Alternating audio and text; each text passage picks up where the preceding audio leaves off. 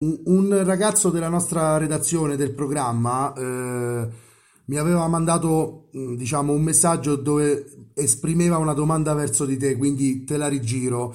Ehm, Sì. lui, lui diceva, eh, i Milwaukee Bucks, che sembrano essere una schiacciasassi quest'anno, potrebbero incontrare ai playoff qualche squadra a est, eh, intendiamo, che possa metterli in difficoltà chiudendo l'area come, come è avvenuto l'anno scorso e mettendo in difficoltà appunto Giannis Antetokounmpo nella creazione di gioco? Cioè c'è qualcuno che può contendere eh, il primo posto a est ai playoff e quindi il posto alla finale a Milwaukee e se Milwaukee dovesse avere di nuovo una stagione sfortunata e non accedere, accedere alle finali, eh, questo vorrebbe dire eh, l'addio di Antetokounmpo alla città del Wisconsin?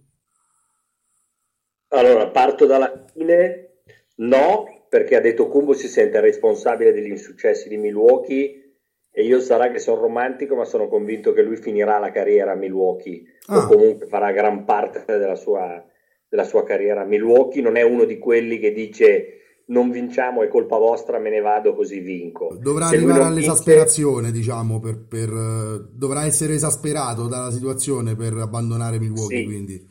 Me finché non riesce a farli vincere lui, lui resta lì, ma è una mia impressione, eh, non, non- non- dico cose che so, ma è una mia veramente Certo, impressione. certo. Eh, io, io credo che Milwaukee se, è una squadra che se riesce a imporre il suo gioco difficilmente è fermabile, però prendo come riferimento l'ultima partita che hanno giocato di regular season contro i Los Angeles Lakers. Eh, LeBron James ha preso il telecomando in mano e ha detto adesso si va alla velocità che dico io, adesso si fanno le cose che dico io e in quel momento Milwaukee non ha avuto un piano B.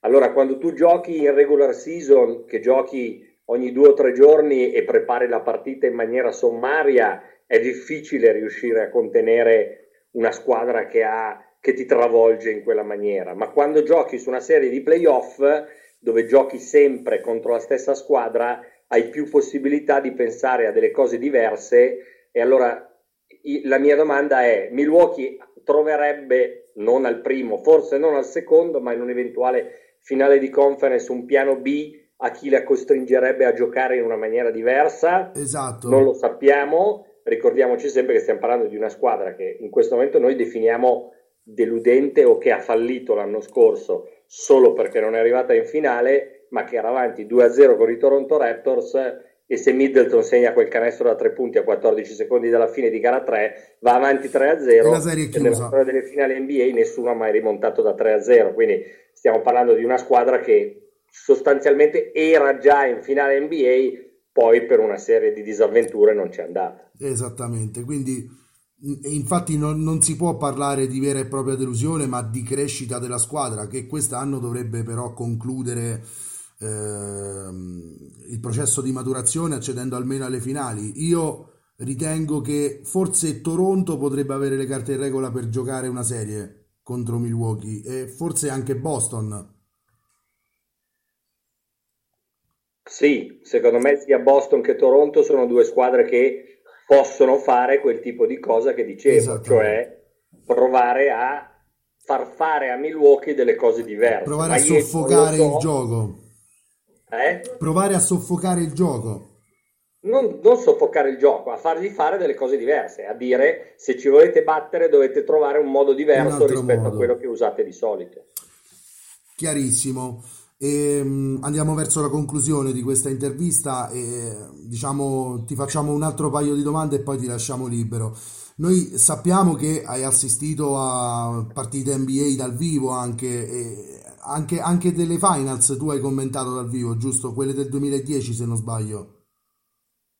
No, e non eravamo dal vivo, le ho, ho commentato solo la gara 3, Sì? non era dal vivo, però Ah. mi capitò di fare la telecronaca della gara 3. Ok, ma eh, com'è eh, se allora diciamo mh, hai assistito a delle partite dal vivo, eh, vorremmo sapere eh, com'è assistere ehm, sul posto, anche magari se hai delle esperienze di basket NCAA, com'è eh, essere immersi nella bolgia dei palazzetti universitari?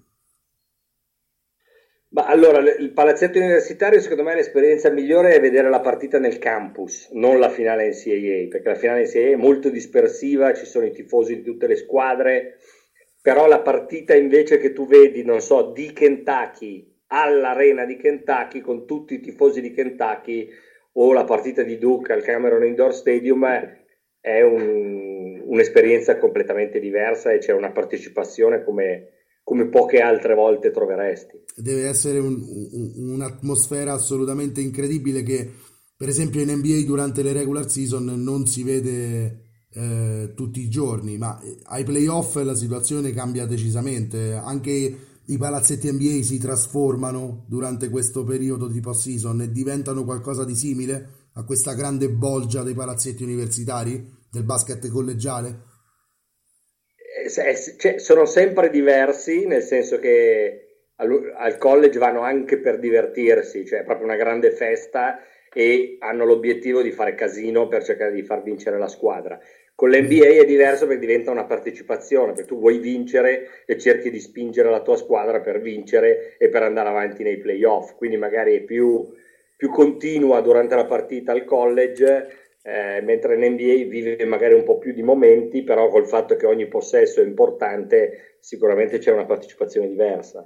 È chiaro, è chiaro. Poi magari noi veniamo da un contesto in cui il tifo è, è, assolutamente a tratti addirittura scalmanato in Italia ma in Europa in generale quindi non possiamo comprendere appieno il modo di tifare che c'è in America io sono di questo parere eh, forse le tifoserie sono quel punto in più che abbiamo in Europa rispetto al basket americano voglio dire eh, per chiudere Alessandro ti chiedo se ti viene in mente o se magari ne vuoi elencare qualcuna, qual è la tua più grande soddisfazione giornalistica? Diciamo il punto più alto finora della tua carriera, quello che magari una partita commentata che ti è rimasta, un'esperienza sul campo, eh, sappiamo hai, hai, commentato anche le Olimpiadi del 2012. Eh, qual, qual, è un, un, un, punto della tua carriera che eh, dici questo me lo segno e me lo tengo nel cuore? Allora, da una parte spero che, spero che debba ancora arrivare. Chiaramente, finora, finora.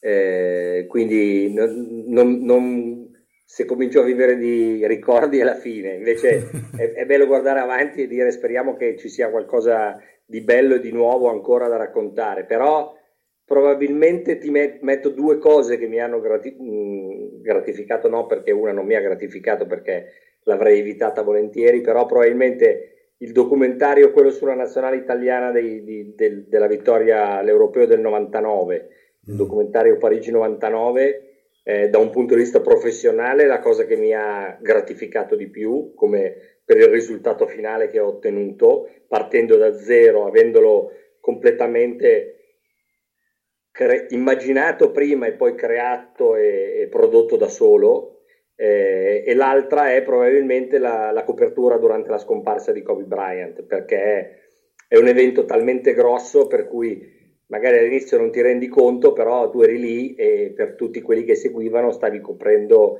giornalisticamente un evento che probabilmente non so quante altre volte ci sarà un evento con una portata di quel tipo, quindi la, il senso di responsabilità che avevo nel fare quella cosa lì probabilmente non me l'ha data nessun altro avvenimento. Molto probabilmente quello, mh, parliamo della cerimonia commemorativa allo Staples Center per la morte di Kobe Bryant.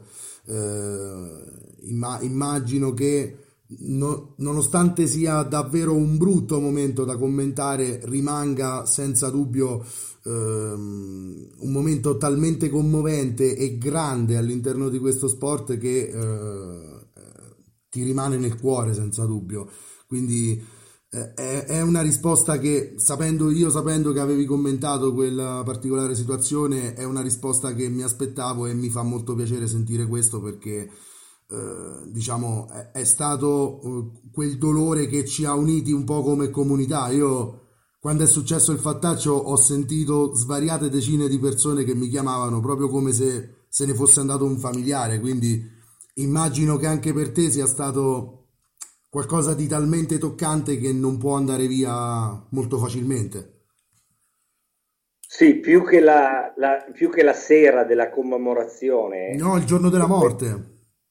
No, esatto, è, è, stata proprio tutta la settimana che io ho vissuto a Los Angeles, cioè Certo. tutta quella settimana in cui io sono stato lì e ho cercato di spostarmi attraverso i suoi luoghi, ho cercato di percepire e di vivere tutto quello che stavano vivendo quelle persone, è, è quello il- l'esperienza di cui parlo, non è il giorno della sua morte o il giorno della sua commemorazione, è stata proprio quella settimana a Los Angeles. il tutto, diciamo, comunque l'ultima grande esperienza dolorosissima che ci ha regalato il grandissimo Kobe Bryant.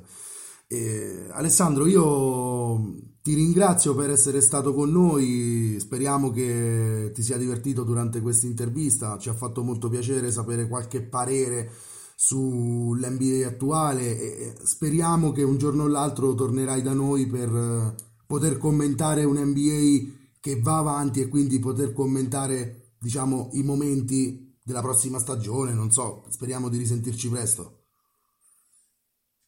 Volentieri. Ehm, se ti fa piacere, a noi farebbe piacere se mandassi un saluto a tutti i nostri ascoltatori di Radio Praxis, eh, prima di salutarci, dopodiché ti lasciamo come ostaggio, sei libero. Va bene, allora un grande saluto agli amici di Radio Praxis e speriamo di sentirci presto. Speriamo di risentirci presto e speriamo di ammirare sempre più eh, tuoi lavori sia su Sky Sport eh, sia fuori da quell'ambito. Grazie mille Ale, eh, buon proseguimento di giornata e buona continuazione di quarantena. Speriamo di riuscire presto tutti quanti. Grazie ancora, un abbraccio. Grazie mille.